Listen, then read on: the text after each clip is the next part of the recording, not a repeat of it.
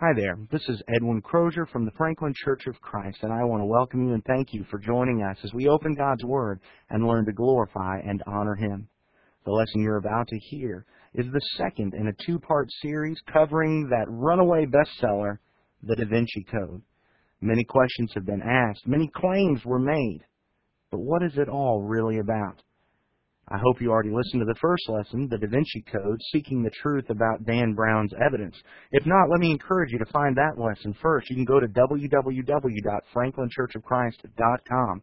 That lesson lays the foundation showing that the evidence just really is not there in support of his claims.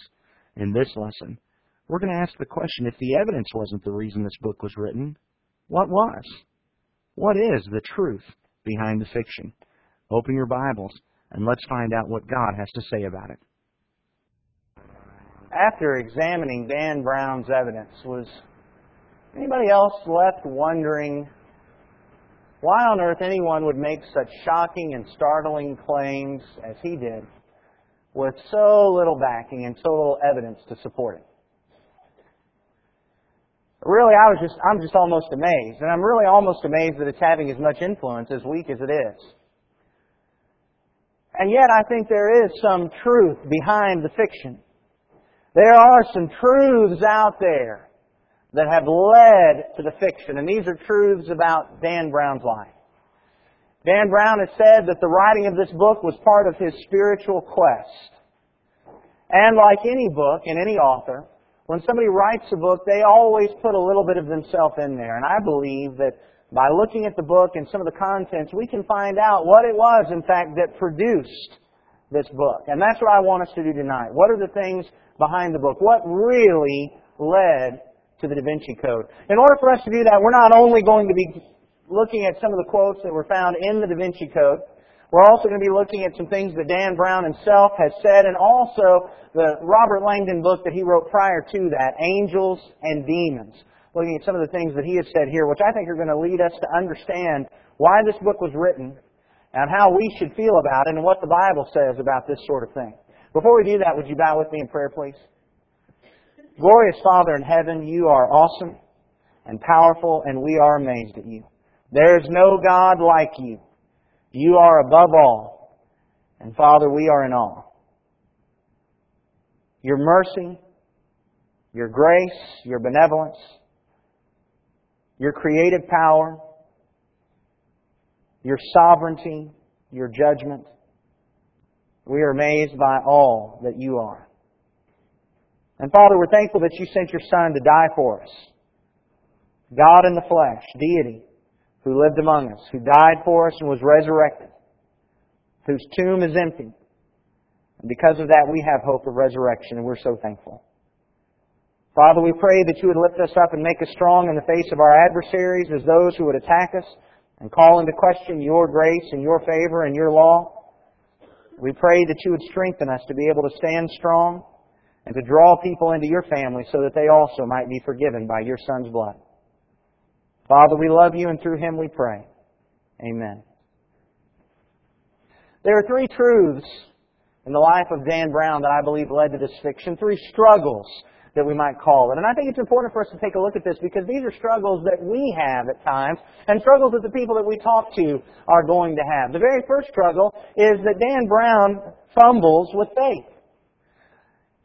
In a recent, or not a recent, back, actually back in 2004, as he addressed the New Hampshire Writers Project, Dan Brown said, I really wish I had the luxury of absolute, unquestioning faith I do not, and I am still searching.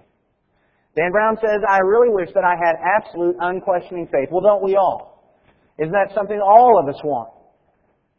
Faith, because it is faith, is here because there's a possibility of doubt.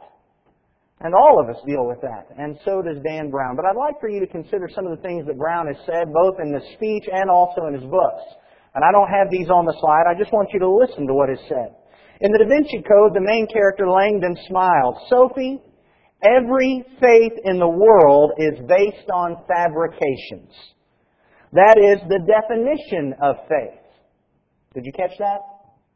It's the definition of faith to be a fabrication. That is the definition of faith. Acceptance of that which we imagine to be true, that which we cannot prove. Every religion describes God through metaphor, allegory, and exaggeration, from the early Egyptians through modern Sunday school. Metaphors are a way to help our minds process the unprocessable. The problems arise when we begin to believe literally in our metaphors. Those who truly understand their faiths understand the stories are metaphorical. In the book Angels and Demons, when the same character is asked whether or not he believes in God, the following is stated. A spiritual conundrum, Langdon thought. That's what my friends call me. Although he studied religion for years, Langdon was not a religious man. He respected the power of faith, the benevolence of churches, the strength religion gave so many people, and yet for him, the intellectual suspension of disbelief that was imperative if one were truly going to believe had always proved too big an obstacle for his academic mind. I want to believe, he heard himself say. Vittoria's reply came, carried no judgment or challenge, so why don't you? Well, it's not that easy. Having faith requires leaps of faith, cerebral acceptance of miracles, immaculate conceptions, and divine interventions. In the same book, Angels and Demons, a scientist says, Mr. Langdon, all questions were once spiritual. Since the beginning of time, spirituality and religion have been called on to fill in the gaps that science did not understand. The rising and setting of the sun was once attributed to Helios and a flaming chariot. Earthquakes and tidal waves were the wrath of Poseidon. Science has now proven those gods to be false gods. Mr. Langdon makes a classic mistake regarding faith that so many people make, and sometimes even Christians make this faith. He assumes that faith means believing in something without any evidence. In fact, it seems that he believes that faith is believing in something in contradiction to the evidence. But that's not what faith is, at least not as it is biblically defined. Folks have the idea that faith is just what we have to fill in the gaps where we can't find out something through knowledge and through science. If we don't have facts, we make something up, we fabricate something, and drop it into the gaps until we can figure out the truth. And of course, the problem is, is that when we find the truth and then we still hang on to our fabrications. That's faith, according to Robert Langdon, according to Dan Brown, as he writes these books. But that's not faith according to Scripture. Hebrews chapter 11 and verse 1. Hebrews chapter 11 and verse 1 defines faith as the Bible uses it. In Hebrews chapter 11 and verse 1, the Hebrew writer said, Now faith is the assurance of things hoped for, the evidence of things not seen. It does not say that faith is believing in something that you did not have evidence for. It says that faith is believing something that you didn't actually see. Remember 2 Corinthians chapter 5 and verse 7, the contrast made there? We walk by faith, not by sight. Did you notice that it didn't say we walk by faith, not by evidence? It says we walk by faith, not by sight. Faith is accepting something that you didn't necessarily see, that you didn't see. Some folks have a blind faith. They didn't see it and they believe it without evidence. But faith, our faith, is supported by evidence. We take a look at the characters in Dan Brown's book. Sir Leigh Teabing, Robert Langdon, Sophie Neveu, they all believe that there's a set of documents. They believe that Mary Magdalene's bones are somewhere there and that there's an organization that is protecting them. But they haven't seen those bones and they haven't seen those documents. What do they have? Faith. Evolutionists today will claim to us that the world and the universe came into existence because of a huge bang that happened eons ago, and that through a series of fortunate accidents, we as human beings have come upon the face of the earth. But they didn't see it happen. They didn't see man come onto the earth. They believe it. What's that called? Faith. They have faith. But we looked at the evidence that was presented by Dan Brown this morning, and in my mind, it was severely lacking. They didn't have any evidence upon which to base their faith. I've seen the evidence that the evolutionists present to us, and it seems to me that their evidence is also surprisingly lacking. And so I don't have those faiths. But having seen the evidence for Jesus Christ, I have faith in Jesus Christ. I have faith in God. I have faith in His Spirit. What evidence do we have? Romans chapter 10 and verse 17 points out our faith, our evidence for faith. In Romans chapter 10 and verse 17, the Bible says, faith comes from hearing, and hearing by the word of Christ. You remember at the closing of the Gospel of John in John chapter 20, verses 30 and 31. John chapter 20, verses 30 and 31 that the apostle John wrote, Therefore many other signs Jesus also performed in the presence of the disciples, which are not written in this book. But these have been written so that you may believe that Jesus is the Christ, the Son of God, and that believing you may have life in His name. What these passages point out is that we have the Word, which, excuse me, which presents evidence in favor of God, in favor of the Spirit, in favor of Jesus Christ. And we recognize that this is not just any word. But this is the testimony of those who have in fact experienced the work of God, of those who saw Jesus.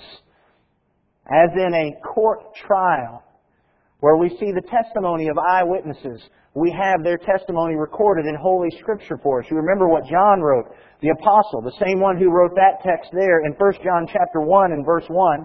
In 1 John chapter 1 and verse 1, John told us about himself and about his relationship with Jesus. In 1 John 1 1, he said, What was from the beginning, what we have heard, what we have seen with our eyes, what we have looked at and touched with our hands concerning the word of life. John was there. He heard Jesus. He saw Jesus. He touched Jesus before and after the resurrection.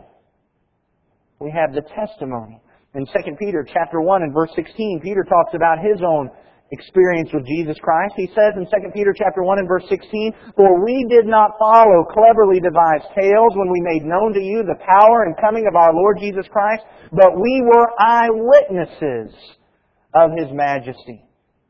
Peter, of course, talking about that time on the Mount. As he continued on, For when he received honor and glory from God the Father, such an utterance as this was made to him by the majestic glory. This is my beloved Son, with whom I am well pleased. Peter was there. He saw it. He heard it. And he has recorded what he has learned from the Father for us. Again, this is not just anything. This is not anybody out there writing. These are people who experience the work of God that are providing their testimony, just as if we were in court and the folks who actually saw whatever is being on trial provide their testimony. We have the evidence. Consider the evidence of Paul's life. The skeptics may try to twist what happened, but we cannot deny that something happened on the road to Damascus nearly 2,000 years ago that turned the most vicious of enemies into the most ardent of followers. What explains that? Not to mention the evidence of the disciples' devotion throughout their lives. Again, the historians may twist it, they may distort it, but something happened that Passover week nearly 2,000 years ago that took 12 men and turned them into the greatest witnesses, counting Matthias. Turned them into the greatest witnesses who were willing to die for their faith in a message that challenged their culture. And whatever they did while they were going around was so amazing that it brought other people into the faith and made them willing to die because of the message that challenged their culture. What would make people do that? What would cause them to be so willing to believe that somebody was resurrected from the dead that they would die defending that? Despite what the skeptics tell us, we have astounding evidence. The Bible is the most well documented and reliable document from ancient history. Whenever archaeology and history have revealed anything that is mentioned in the Bible, it has always proven the Bible to be true. The Bible, written by more than 30 authors over more, uh, of a period of more than 1,500 years, is amazingly unified and historically accurate. It's powerful. It presents its characters in absolute honesty, warts and all, revealing things that if we were just making it up, we wouldn't put in there. No doubt there's the evidence that even now, 1900 years after the canon was closed, Revelation ceased, how accurately it defines life and how amazingly it addresses the opposition. Even now, nearly 2,000 years later. We can't overlook that. And then, no doubt, there's the evidence of prophecy that we find in Scripture. as Old Testament prophets that we know absolutely had to prophesy at least 200 years before the first century. We know absolutely without fear of contradiction, period, that they had to at least prophesy these things more than 200 years prior to Jesus coming to the earth, and yet they prophesied things that would happen in the first century AD. In the words of Sir Leigh Teabing, a bit too perfect for coincidence, wouldn't you say? The evidence is astounding. There are many people who fumble with faith. But let's not throw the baby out with the bathwater. Just because we haven't actually seen the face of God does not mean we should discard it. Remember Ephesians chapter 2 and verse 8. I don't know why faith is such a premium for God. But Ephesians 2 and verse 8 says, For by grace you have been saved through faith. Remember this. If there were no room for any doubts, then it wouldn't be faith. But God has given us the evidence upon which we can rest our faith. And we can believe that God is, that His Son came into the world, and that His Spirit revealed this Word. And we can be saved by that faith. The second struggle, the second truth in Mr. Brown's life that has produced this novel, is the concept that we can take different routes to the same goal. Though Brown claims to be Christian, that seems to be about where his faith stops. His, his spiritual quest has left him bereft of any real faith and any real path to God. In fact, he has become what you might call the greatest of ecumenicals that claims that every path that says it's going to God is equally valid and can get you there. Listen to what he said as he addressed the New Hampshire Writers Project in 2004. You can also find a similar quote to this on his website in the frequently asked questions section. He said, Faith is a continuum. We all fall on that line wherever we may fall, and by attempting to classify and rigidly classify ethereal concepts like faith, we end up debating the semantics to the point where we entirely miss the obvious. What is the obvious, Mr. Brown? That is, that we are all trying to decipher life's big mysteries. Where did we come from? What happens when we die? Where are we going? What does all of this mean? And each of us must follow our own path to enlightenment. In the same speech, he said, I don't claim to know where we all came from. But I do know that there are multiple versions of that story, and I also know that that's okay. Everyone is entitled to believe what they believe. If you find someone's ideas absurd or offensive, just listen to someone else. In the Da Vinci Code, one of the characters says, the Bible represents a fundamental guidepost for millions of people on the planet in much the same way the Quran, Torah, and Pali Canon offer guidance to people of other religions. If you and I could dig up documentation that contradicted the holy stories of Islamic belief, Judaic belief, Buddhist belief, pagan belief, should we do that? Should we wave a flag and tell the Buddhists that we have proof that Buddha did not come from a lotus blossom or that Jesus was not born of a literal virgin birth?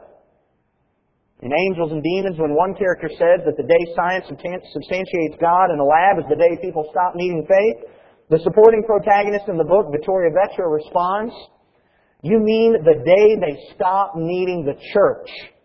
But the church is not the only enlightened soul on the planet. We all seek God in different ways. What are you afraid of? That God will show himself somewhere other than inside these walls? That people will find him in their own lives and leave your antiquated rituals behind? Religions evolve. Do you see the point? One path to God is as good as another. They are all equally valid, we're told. We're all taking the same route to enlightenment, to God. But we're all taking different ways. Can that be true? Is it possibly true that Hinduism, Islam, Judaism, paganism, Christianity, are just different paths to coming in contact with the same God? Can they all be right at the same time? Absolutely not. While there might be some tenets that are similar in any of those religions, there's no way that these mutually exclusive and contradictory religions can all be true. The reality is, as we take a look at the myriad of faiths and religions that are in the world, we are forced to make a choice. And we had better choose wisely. Joshua understood this in Joshua chapter 24 and verse 15. In Joshua chapter 24 and verse 15, he said, If it is disagreeable in your sight to serve Jehovah, choose for yourselves today whom you will serve. Whether the gods which your fathers served, which were beyond the river, or the gods of the Amorites in whose land you are living, but as for me and my house, we will serve the Lord. Joshua understood. You're not serving the same God when you serve those gods of the Amorites or those gods of the Egyptians. Those are different gods. We have to make a choice. The psalmist understood this. Psalm 86. In Psalm 86 and verse 8, the psalmist understood that there was no one like our God. He said in Psalm 86 and verse 8, There is no one like you among the gods, O Lord, nor are there any work like your hands. Excuse me, like yours. Psalm 89, also verse 8. Psalm 89 and verse 8, O Lord God of hosts, O Jehovah God of hosts, who is like you, O mighty Jehovah? Your faithfulness also surrounds you. Psalm 113 and verse 5. Psalm 113 and verse 5. Who is like Jehovah our God, who is enthroned on high? There is no one like Jehovah. There are no other gods that are like Jehovah our God. And there is no other path to, that can get us to that God if it's following after other gods. While Dan Brown certainly seems to equate the Roman Catholic Church with Christianity, and there's no doubt that the antagonist in that first book, Angels and Demons, believes that there's only one route to God and it's through the Roman Catholic organization. Bible believing Christians do not see it that way and do not believe that. We do, however, recognize that there is only one path to God. Only one. Jesus in John chapter 14 and verse 6. In John chapter 14 and verse 6, Jesus said, I am the way, the truth, and the life. No one comes to the Father but by me. There's only one way to the Father, and that's through Jesus Christ. In Acts chapter 4, verses 10 through 12, when Peter and John were questioned about the miracle that they had performed in Acts chapter 4, beginning at verse 10, Peter said, Acts 4 and verse 10, Let it be known to all of you and to all the people of Israel that by the name of Jesus Christ the Nazarene, whom you crucified, whom God raised from the dead, by this name this man stands here before you in good health. He is the stone which was rejected by you the builders, but which became the chief cornerstone. And there is salvation in no one else. For there is no other name under heaven that has been given among men by which we must be saved. There is no way to salvation, there is no way to God except through Jesus Christ. And yes, we understand from Acts chapter 2 and verse 48, as we enter Jesus Christ and He brings us to the Father, that the Father adds us to His church. Acts chapter 2 and verse 47, excuse me, praising God and having favor with all the people, and the Lord was adding to their number, or the Lord was adding to the church day by day those who were being saved. Is it true that you can walk your own path to enlightenment? Well, it is true in a sense that you can walk your own path. God will not make you walk His path, and will not make you do that either. But there's only one path to enlightenment. And that's the path through Jesus Christ and there is no other. What do we fear? Do we fear that folks might meet God someplace other than within these walls? Absolutely not. Do we fear that folks might find God in some other way than that that's prescribed here in the Scripture? Absolutely not. I'll tell you what we fear. We fear that folks will be seeking God in the wrong places and not find it. We fear that there will be those who have sought for God and believe they have found Him, but have fallen short because they have not found Him according to His path. In Matthew chapter 7, verses 21 through 23. In Matthew chapter 7, beginning at verse 21, Jesus said, Not everyone who says to me, Lord, Lord, will enter the kingdom of heaven, but he who does the will of my Father who is in heaven will enter. Many will say to me on that day, Lord, Lord, did we not prophesy in your name, and in your name cast out demons, and in your name perform many miracles? And then I will declare to them, I never knew you. Depart from me, you who practice lawlessness. I fear that there are going to be people like this who believe they found God on their own path to enlightenment. And yet they stand before God in judgment and He says, Depart from me because you didn't follow my law. That's why when error like this comes out, we have to confront it. That's why we strive to persuade people to believe in Jesus and to believe His Word. Because that is the only way you can find God. The only way. And let me say that it really should not be too shocking or surprising to us that someone who claims as a Christian believes that any path to God is valid. When we take a look at all the competing and mutually exclusive churches that claim Christianity, that teach their own doctrines, that mold Jesus to what they want him to be, and then they say things like we're all going to the same place, we're just taking different routes. Why would it be surprising if eventually one of them says that we can take a route without Jesus? There's only one way, and that's the way that's prescribed in God's Word. There is no other.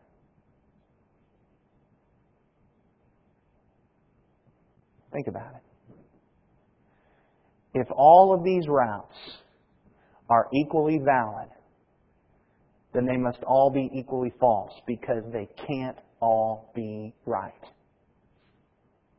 It just doesn't work. The third truth or struggle in Mr. Brown's life that has produced this is what I call the conduct code. Catch? He's caught on a conduct code.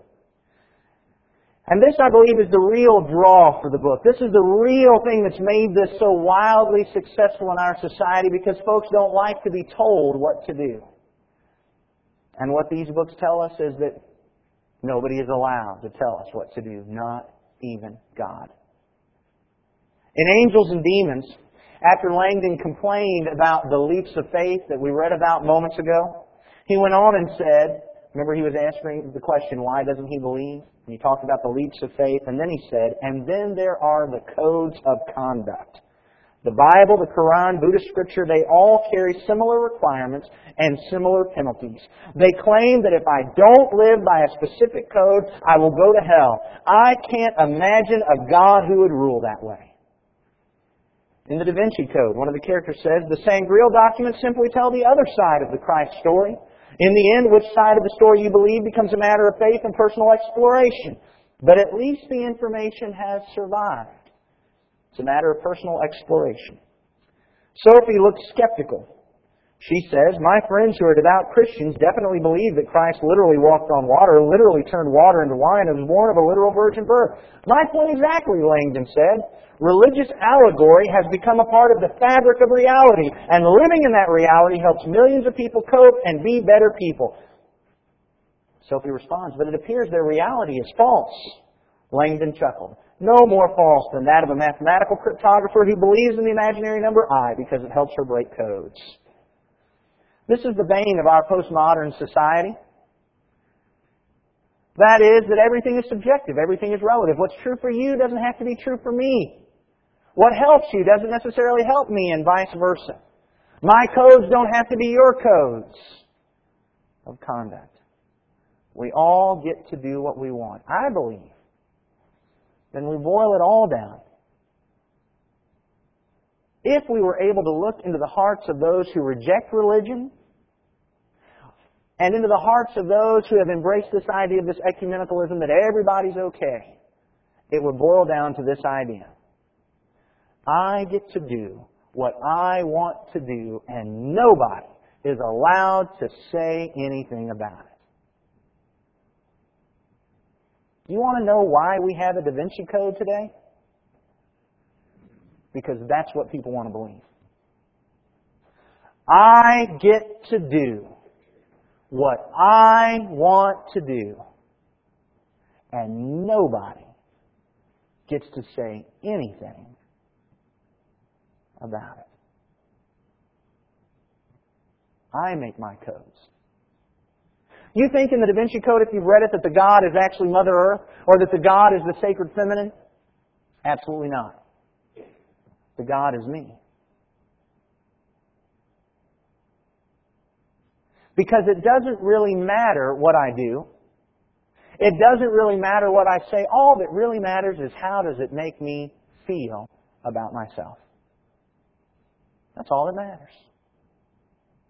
It can be false, it can be proven false, but as long as it helps me feel better, that's what it's all about. And nobody gets to contradict it. But does that make any sense? Are we really supposed to believe God is there? And that God brought all of this that we see into existence. But that same God who created this world, according to universal physical laws, has absolutely no concern or care about how we behave in His creation? Interestingly enough, through Langdon, Brown has said that I just can't imagine a God who would establish a code of conduct and then punish people who violate it. But I have to tell you that I can hardly imagine a God who would do otherwise. Think about this for a moment. If somebody started a company, what's the very first thing they would do?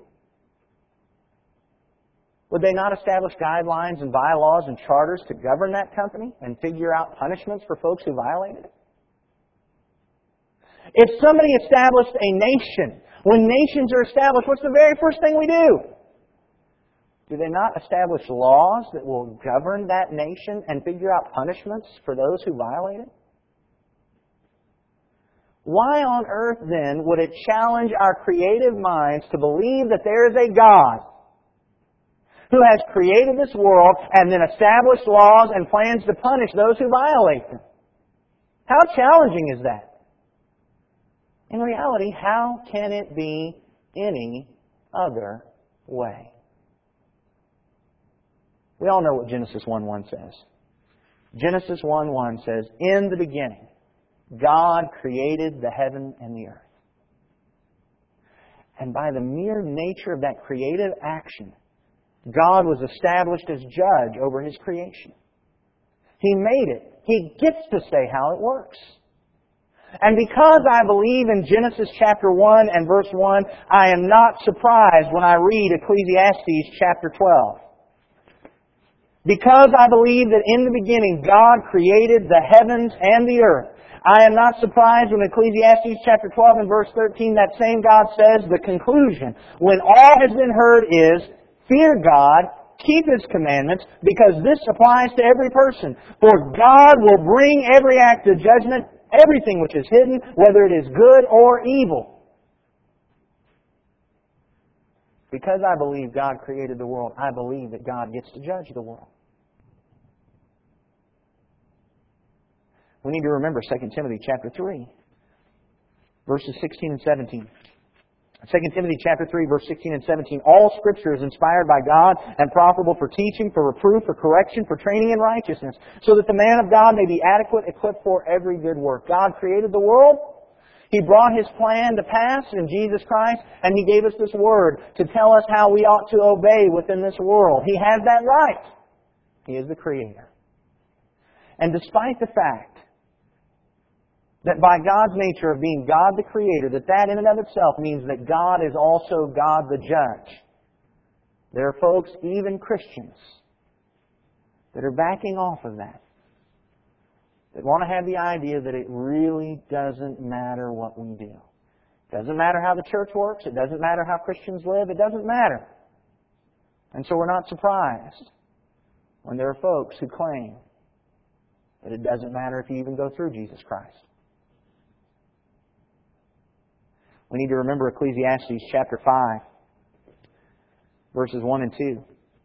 Ecclesiastes chapter 5, verse 1 and 2, the Ecclesiastes writer said, Guard your steps as you go to the house of God and draw near to listen rather than to offer the sacrifice of fools, for they don't know they're doing evil. Do not be hasty in word or impulsive in thought to bring up a matter in the presence of God, for God is in heaven and you are on earth. Therefore let your words be few.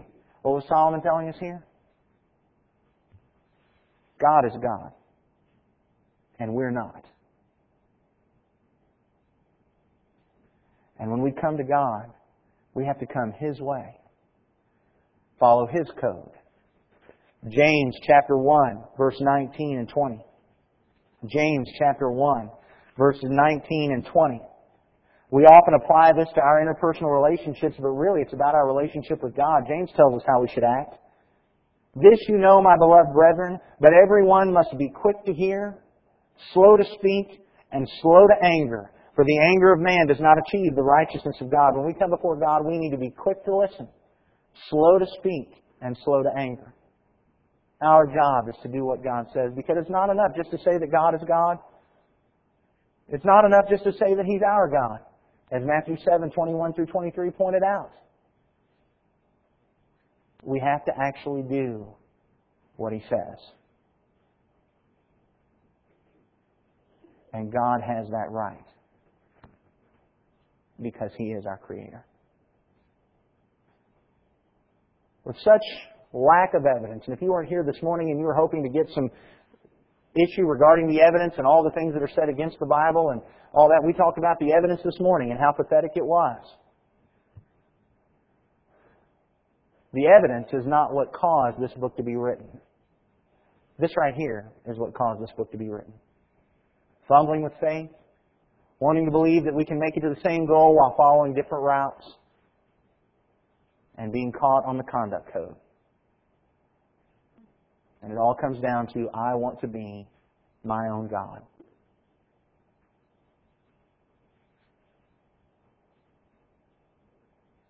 Before we close, I'd like to address one other issue brought up in both of Brown's books, both of his Robert Langdon books. In Angels and Demons, a girl in Mr. Langdon's class glares, So, is anything original in Christianity? Very little in any organized faith is truly original. Religions are not born from scratch, they grow from one another. Modern religion is a collage, an assimilated historical record of man's quest to understand the divine. That was written in Angels and Demons. I believe Mr. Brown gained a little more confidence in his assertion in the Da Vinci Code. Teabing groaned. Don't get a symbologist started on Christian icons.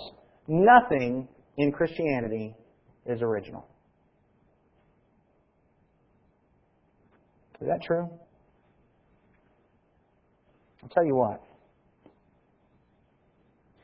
If there's nothing else that is original, I know there is at least one thing that is original. There is not one single religion in the history of man, except those that harken back to Christianity, who believe that God's Son came into the world, lived and died the sacrifice for our sins, and resurrected to give us a hope of resurrection. To be sure, there are pagan religions that believe in gods that died and were resurrected, but not one single one of them views that as the salvation of mankind because of a sacrifice offered in order to pay for this conduct code that we didn't follow. This is the only one that believes a Savior came into the world to be the sacrifice for us. 1 John chapter 1 and verse 8. 1 John chapter 1 and verse 8. If we say that we have no sin, we are deceiving ourselves and the truth is not in us. If we confess our sins, He is faithful and righteous to forgive us our sins and to cleanse us from all unrighteousness. If we say that we have not sinned, we make Him a liar and His word is not in us. My little children, I am writing these things to you so that you may not sin. And if anyone sins, we have an advocate with the Father, Jesus Christ the righteous. And He Himself is the propitiation for our sins, and not for ours only, but also for those of the whole world. It's the only religion in all of history that offers that. There is no other.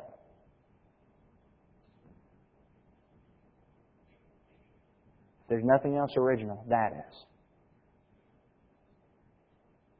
And what an amazing concept for men to just make up. That distinct from every other religion they'd ever seen, God would provide the sacrifice for us. How powerful that is. If you've read the Da Vinci Code and you are intrigued by it and you want to seek the sacred feminine, then search hard. And maybe one day you will be able to bow at the bones of Mary Magdalene. But those who want to seek Christ won't ever bow at his bones because his tomb is empty. Nobody has held on to his sarcophagus and hidden it and kept it secret for 2,000 years because it is not there. And if you desire to seek after the dusty, decayed relics of someone who is long dead and powerless, then you're allowed to do that. But here we serve a risen Savior. And we'd like to invite you to serve Him too.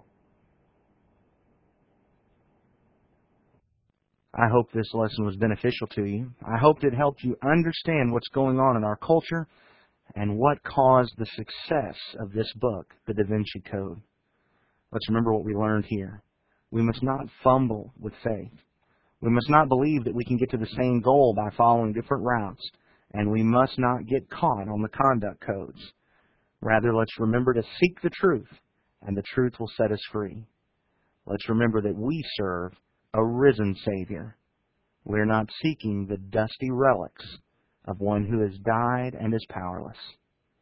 If you have questions about the Da Vinci Code, about the code that God has established within His Word, about Jesus and His resurrection, or about the Franklin Church of Christ, please feel free to call us at 615-794-2359, or you may contact us through our website, www.franklinchurchofchrist.com.